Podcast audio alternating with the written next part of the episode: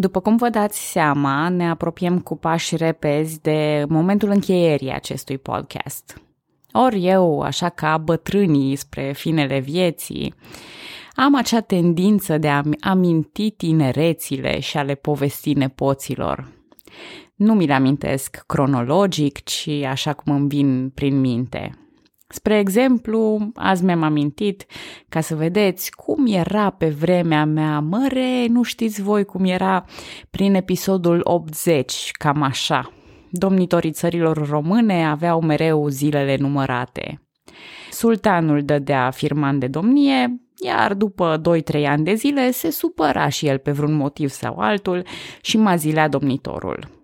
Bun, rău, sărac sau bogat, frumos sau urât, iubit sau urât. Când domnitorul îl supăra pe sultan cu ceva, era alungat de pe scaunul domnesc.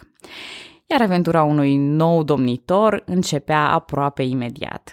Iar între acești domnitori, românii ridicau din numeri. Ce să și facă dacă omul a supărat pe sultan? Bună, numele meu este Călina și în acest episod din podcastul Istoria României vorbesc despre ceva total diferit. Total diferit. O perioadă a țării în care premierii propuși de alianța lui Dragnea și Tăricea nu se schimbă odată la câteva luni, lăsând românii să dea din numeri. Ce să-și facă dacă l-a supărat pe Dragnea? În episodul anterior am văzut deja prima investire și prima cădere a unui guvern PSD după alegerile parlamentare din 2016. După proteste de proporție în stradă, premierul Sorin Grindeanu a fost acuzat că ar fi marioneta liderului PSD Liviu Dragnea și a devenit non-cooperant, acționând fără a informa sau consulta partidul. Aceasta a dus la retragerea sprijinului coaliției PSD-ALDE pentru guvernul pe care ei înșiși l-au instalat, iar apoi căderea guvernului printr-o moțiune de cenzură propusă tot de ei. Dragnea a dat, Dragnea a luat, iar acum coaliția PSD-ALDE trebuia să propună o nouă soluție. Înaintea ședinței Comitetului Executiv al PSD, Liviu Dragnea spunea că are 5-6 posibile propuneri. Zvonurile o arătau pe Carmen Dan, fost ministru de interne al cabinetului Grindeanu, sau posibil pe Lia Olguța Vasilescu, fost primar al Craiovei.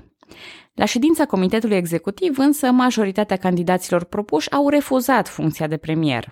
Rămânea o singură variantă din toate cele 5-6 cu care se lăudase Dragnea, Mihai Tudose. Acesta era deputat PSD de Brăila și ocupase funcția de ministru al economiei în guvernul Grindeanu. Publicul nu-l cunoștea foarte bine, cel puțin nu la nivel central, iar Mihai Tudose are o figură aparte. Noul premier, investit la 29 iunie 2017, era un tip dur și tăios dintr-o bucată, fiind ajutat de fizionomie să pară și mai dur și mai tăios. Era ceea ce vă imaginați de la un profesor sever.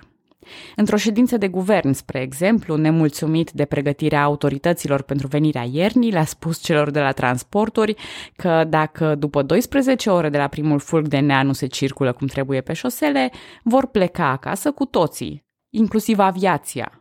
A avut probabil dorința de a aborda totul serios, dar ghinionul de a fi prins în aceleași încrengături ca predecesorul său. Guvernul Tudose avea 27 de mandate, dintre care 16 fusese parte și din guvernul Grindeanu. Marcel Ciolacu era vicepremier fără portofoliu, Sevil Șaideh, ministru al dezvoltării regionale și administrației publice, Carmen Dan continua la interne, Celebrul Petre Daia era ministrul agriculturii și dezvoltării rurale, iar ministrul muncii era la fel de celebr Alia Olguța Vasilescu. Alături de miniștrii PSD erau și patru miniștri de la ALDE, printre care notabil Meleșcanu la Ministerul Afacerilor Externe, dar și un independent la justiție, magistratul Tudorel Toader. Guvernul Tudose nu a mulțumit însă pe nimeni. Modificările din sistemul fiscal, anume creșterea contribuției la asigurările sociale, au stârnit nemulțumirea mediului de afaceri.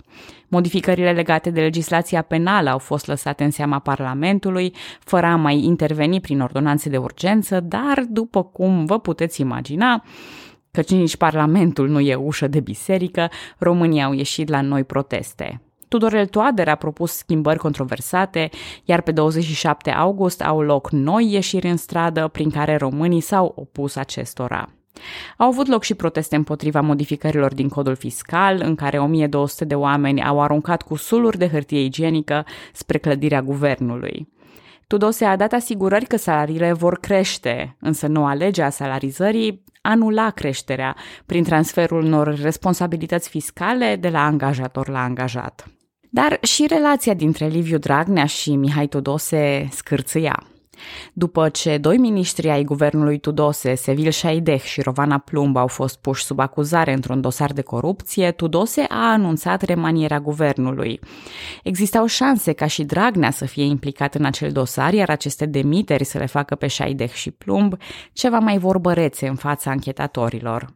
Dar chiar și fără acest aspect, Dragnea trebuia să arate că partidul este solidar ca să poată conta în continuare pe sprijinul greilor din PSD. Tudose, care, după cum spuneam, era un om destul de categoric și sever, avea o cu totul altă opinie. Ministrul transporturilor, acela pe care Tudose l amenințase că va pleca acasă, era și el pe lista posibilelor remanieri. În urma răcirii relațiilor dintre Dragnea și Tudose, PSD au votat retragerea sprijinului pentru premier. Spre deosebire de Grindeanu, Tudose a demisionat fără a aștepta acea execuție publică prin moțiune de cenzură. Al doilea guvern PSD după alegeri a funcționat timp de șase luni și a căzut în principiu tot din motivul disensiunilor dintre Dragnea și premier. În 2021, într-un interviu televizat, Mihai Tudose a oferit detalii privind relația cu Dragnea, spunând că liderul PSD de atunci l-a trădat și s-a trădat și singur. Mai mult, Tudose era de pe atunci convins că dacă lucrurile continuă așa, PSD se îndreaptă spre o scădere gravă, ceea ce s-a și întâmplat. În fine, suntem la jumătatea lunii ianuarie 2018, iar România trebuie iarăși să pornească demersurile pentru a găsi un prim-ministru. Asta în ciuda faptului că în Parlament există o coaliție majoritară clară. Următoarea propunere a coaliției PSD-ALDE a fost o adevărată premieră. V-ați prins? Premier? Premieră? A? PSD a propus-o ca șefa a guvernului pe Viorica Dăncilă, europarlamentar și președintele Organizației de Femei a PSD. Pe 29 ianuarie 2018 a primit și votul de încredere al Parlamentului, devenind astfel prima femeie prim-ministru a României. Vasilica Viorica Dăncilă era din Roșiorii de Vede și a fost profesoară la un liceu industrial din Videle, județul Teleorman. A lucrat și ca inginer petrom în aceeași localitate, iar cariera politică și-a început-o tot acolo în 1996. A ocupat mai multe funcții în Consiliul Local și Județean în fieful lui Dragnea, iar apoi a fost europarlamentar din partea PSD. La ședința Comitetului Executiv PSD din 16 ianuarie 2018, Dăncilă a fost propusă pentru acum vacanta funcție de premier, iar decizia președintelui Iohannis de a confirma această propunere a rămas în continuare una dintre cele mai controversate decizii ale sale. Vedeți voi, Viorica Dăncilă nu se bucura de prea multă popularitate, iar declarațiile sale aveau adesea greșeli, stângăcii sau de-a dreptul gafe. Spre exemplu, în februarie 2018, când europarlamentarii români au informat Uniunea Europeană despre ordonanța de urgență din domeniul justiției, Dăncilă i-a numit pe aceștia, citez, autiști. Mai târziu și-a cerut scuze, spunând că nu a vrut să jignească persoanele cu tulburări din spectrul autismului. Dar declarația ei mai arată încă un lucru interesant și anume că, deși fusese europarlamentar, nu rămăsese deloc loială Parlamentului European. Unde era așadar loialitatea Vioricăi Dăncilă? Ei bine, presa a intuit și de această dată că Dăncilă este o simplă marionetă a lui Liviu Dragnea. Guvernarea Dăncilă a avut rezultate slabe și a determinat noi proteste. În replică, Liviu Dragnea a organizat pe 9 iunie 2018 un meeting împotriva statului paralel, așa cum numea el opoziția politică și apolitică. Meetingul a fost de un real succes, mai ales că organizațiile PSD din țară s-au ocupat de transportul oamenilor înspre capitală, cu mașini personale, autocare, microbuze și cu trenul. S-a dovedit însă că o mare parte dintre oameni au fost constrânși să participe la acest meeting. Pe internet, printr-o platformă civică, oamenii au raportat 520 de cazuri de constrângere din partea șefilor pentru a participa la mitingul PSD. Majoritatea cazurilor priveau angajați la instituții de stat, amenințați cu o viitoare concediere dacă nu se prezintă.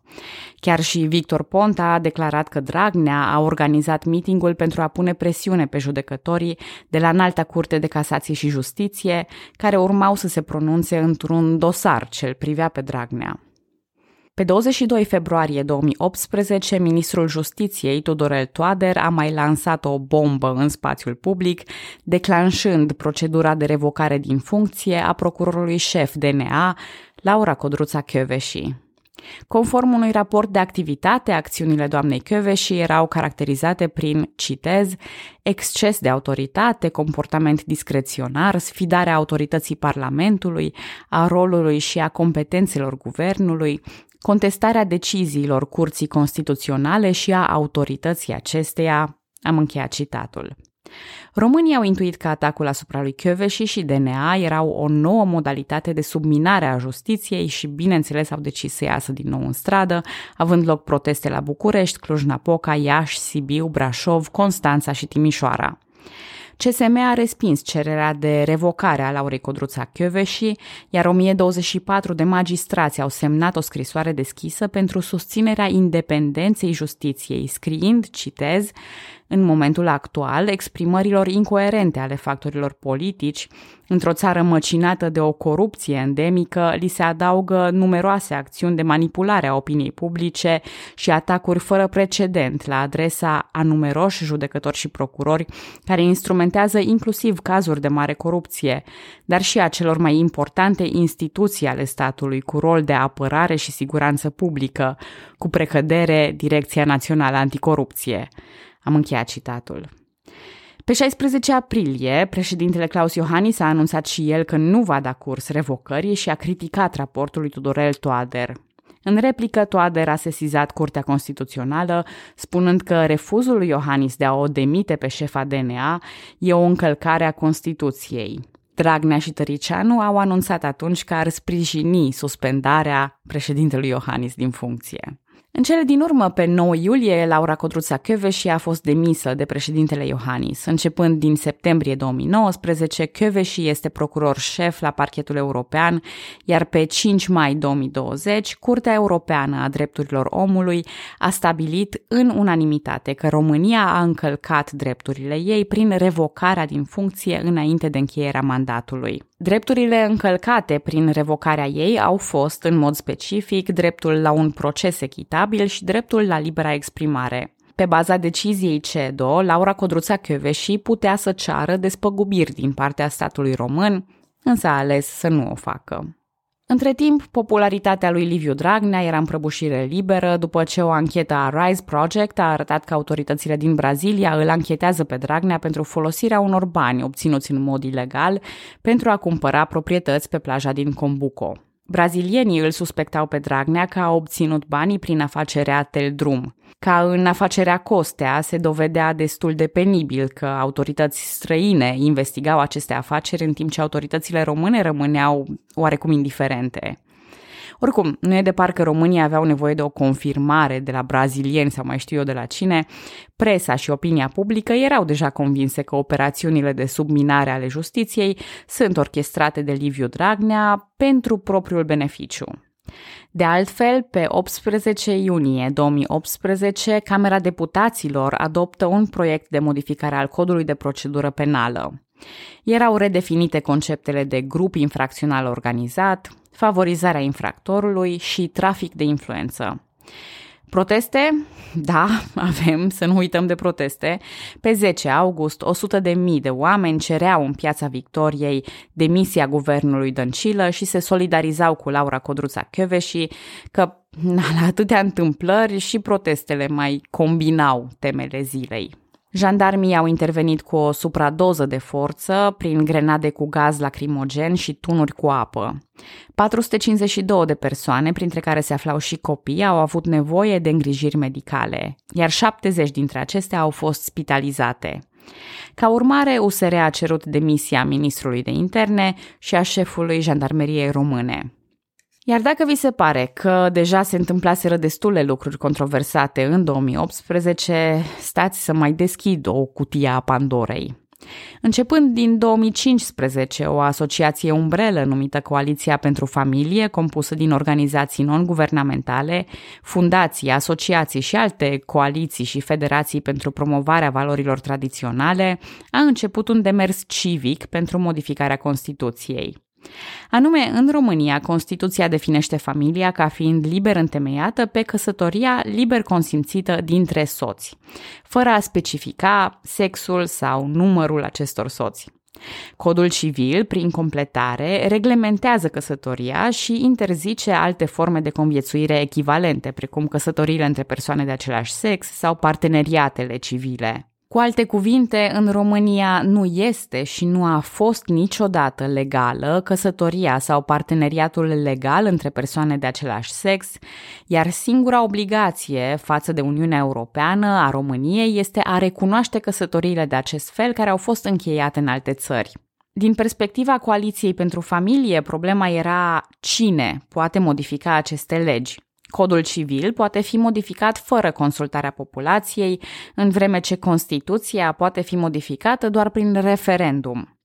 Astfel, măsura era una preemptivă, care să facă mai grea adoptarea căsătoriei persoanelor de același sex pe viitor. Propunerea Coaliției pentru Familie a fost modificarea Constituției pentru a conține în clar sintagma dintre un bărbat și o femeie în locul aceleia ambigue dintre soți. Până în 2016, Coaliția pentru Familie a strâns destule semnături pentru a introduce dezbaterea în Parlament și inițial au cerut ca referendumul să aibă loc simultan cu alegerile parlamentare din toamna lui 2016. Deoarece proiectul avansa, mai multe organizații s-au arătat și în opoziție față de aceste modificări. Printre acestea se numărau organizații civice, mai ales acelea pentru drepturile femeilor, ale persoanelor LGBT, ale copiilor defavorizați sau cu dizabilități, sau asociații umaniste. Pe 27 martie 2017, Camera Deputaților a adoptat proiectul de modificare al Constituției propus de Coaliția pentru Familie. PSD, PMP și ALDE s-au anunțat în favoarea inițiativei. Voturile din Parlament au fost însă împărțite, au fost voturi împotrivă și din partidele care s-au declarat susținătoare ale proiectului, dar și voturi în favoarea inițiativei din partea USR. Cel mai favorabil modificărilor a fost Partidul Mișcarea Populară, care a avut o singură abținere de la vot, iar în rest voturi pentru modificări. Și Senatul a votat majoritar favorabil inițiativei Coaliției pentru Familie. Dar votul Parlamentului nu era suficient, ci era mai degrabă un pas în demersul Coaliției pentru Familie, care acum trebuia să mai obțină și alte aprobări. Pe 17 septembrie 2017, CCR a decis 7 la 1 că legea respectă dispozițiile constituționale, iar o zi mai târziu, guvernul Dăncilă a emis o ordonanță de urgență pentru organizarea referendumului. Acesta avea să dureze două zile, fiind programat pe 6 și 7 octombrie 2018. Conform legii, era nevoie de 500.000 de semnături de la cetățenii cu drept de vot, cu un minim de 20.000 de semnături strânse în fiecare județ pentru a organiza referendumul național. Semnăturile au fost strânse prin voluntariat și au fost depuse în luna mai, însă procesul a cauzat disensiuni sociale și polarizări după ce listele s-au dovedit a conține semnături de la minori sau persoane decedate, iar unele semnături au fost obținute prin metode la limita legii sau în directa ei încălcare. Spre exemplu, au fost cazuri de propagandă în școli sau pe autobuze și în spații publice. Deoarece referendumul este în sine un vot, campania era de natură electorală și trebuia să se supună legilor privind campaniile electorale. Nereguli au fost și la vot. Referendumul nu a mai folosit sistemul informatic de monitorizare, formularul de raportare al participării la vot a fost schimbat, iar declarația pe proprie răspundere a celor ce votau în alte secții a fost eliminată. Pentru a împiedica această modificare a Constituției, asociațiile care se opuneau coaliției pentru familie au propus românilor boicotarea referendumului prin neparticipare, iar unele partide politice s-au raliat acestei poziții. Polarizarea socială a ajuns evident și în stradă, având loc manifestații pro și contra modificării Constituției. În cele din urmă, referendumul nu a atins vorumul necesar. Prezența la vot la nivel național a fost cea mai scăzută din 1990 și până în momentul respectiv, doar 21,1% dintre cetățenii cu drept de vot fiind prezenți la urne. Absenteismul s-a arătat și la referendumul organizat simultan în județul Olt. Mai exact, locuitorii județului au fost chemați în aceeași perioadă pentru a se pronunța privind redenumirea județului Olt în Olt Romanați. La nivel de județ, prezența la urne a fost de 27,19%, ceva mai ridicată, dar nu destul. Astfel, niciunul dintre referendumurile desfășurate în Olt nu au atins quorumul. Revenind la propunerea Coaliției pentru Familie, într-adevăr, 91,66% dintre cei care s-au prezentat la vot au votat în favoarea modificării Constituției, ceea ce arată că boicotul referendumului a jucat un rol foarte important. Practic, cei care ar fi votat împotrivă nu s-au prezentat la vot, preferând să absenteze pentru ca demersul să nu întrunească acel quorum. În fine, referendumul pentru definirea căsătoriei ca fiind între un bărbat și o femeie a costat 163,7 milioane de lei, a căzut prin neparticiparea alegătorilor și a polarizat societatea într-o perioadă în care polarizarea n-a fost probabil cea mai bună idee. Vedeți voi, la nivel social, inițiativele cetățenești nu sunt nici pe departe o problemă, căci ele fac parte din procesul participativ democratic. Dar adesea discursul și politica dusă atât pe o parte cât și pe cealaltă inflamează societatea și rezultă într-o distragere a atenției de la alte lucruri.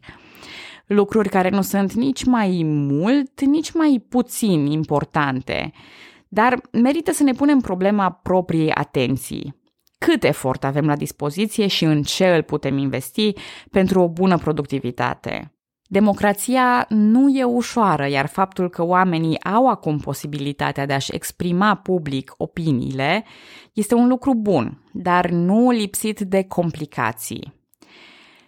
În fine, măcar ne-am ales cu un banc bunicel din acea perioadă care zice cam așa. Familia tradițională românească, cea care crește un copil, nu e compusă dintre un bărbat și o femeie, ci dintr-un copil, o mamă și o bunică. N-a fost un banc prea bun? Ah, da, păi nici perioada despre care vorbesc nu a fost cea mai grozavă, dar dacă am promis, Bun, alte realizări ale guvernului Dăncilă, creșterea salariului minim pe economie și introducerea unui salariu minim pe economie pentru persoanele cu studii superioare. Un discurs la preluarea președinției rotative a Consiliului European, iar în 2019 noi provocări. Urmau să aibă loc alegerile europarlamentare și prezidențiale, iar efectele guvernării PSD s-au văzut cât se poate de clar în primăvară prin europarlamentare. Niciodată în toată istoria sa post-decembristă, PSD nu a avut un procent atât de scăzut, 22,5%. De ce? Probabil, aș zice eu, pentru că Dragnea nu a știut când să se oprească. Simultan cu alegerile pentru Parlamentul European a avut loc și referendumul inițiat de Klaus Iohannis, prin care se propunea interzicerea ordonanțelor de urgență pentru schimbarea legilor și amnistia politicienilor corupți. Referendumul a trecut cu un quorum realizat la 41,28% prezență la urne. O zi mai târziu, Liviu Dragnea a fost condamnat definitiv cu executare în dosarul angajărilor fictive. Urma să facă trei ani și jumătate de închisoare pentru o faptă de pe când era șeful Consiliului Județean Teleorman anume angajarea fictivă a două funcționare care în realitate lucrau pentru PSD, dar luau salariu de la protecția copilului Teleorman. Între timp, rămasă singură, să zicem, Dăncilă și guvernul său sunt puși la zid după proasta gestiune a autorităților în cazul crimelor din Caracal. În vara lui 2019, două fete au fost răpite în zona municipiului Caracal, județul Olt. Alexandra Măceșanu, în vârstă de 15 ani, și Luiza Melencu, în vârstă de 18 ani, au fost răpite, sechestrate, violate și ucise de Gheorghe Dincă, un taximetrist neautorizat. Cel supranumit mai târziu monstrul din Caracal le-a luat cu mașina la ocazie. Alexandra a reușit să apeleze serviciul 112 de trei ori pe parcursul zilei cât a fost sequestrată, însă conversația ei cu autoritățile nu a fost utilă pentru a identifica unde se află tânăra. Mandatul de percheziție a venit abia la 6 dimineața a doua zi. Prea târziu pentru Alexandra. Gheorghe Dincă și-a recunoscut faptele și a fost condamnat la 30 de ani de închisoare, iar pentru proasta gestiune a cazului au fost demiși ministrul de interne, inspectorul general al poliției, prefectul județului Olt, directorul STS și alții. Pentru a se delimita de toată această situație, ALDE iese de la guvernare. Guvernul Dăncilă mai rămâne timp de două luni în funcțiune, aflându-se în minoritate. Pe 10 octombrie 2019 s-a votat și moțiunea de cenzură, guvernul fiind destituit. Dăncilă a mai rămas ca prim-ministru interimar până la începutul lui noiembrie, când a fost investit un alt guvern minoritar sub conducerea președintelui PNL, Ludovic Orban. O lună mai târziu erau programate alegerile prezidențiale din 2019.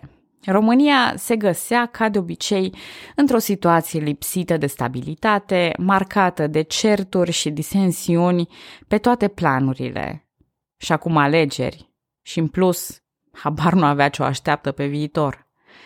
Vă mulțumesc că ascultați podcastul Istoria României. Pe data viitoare!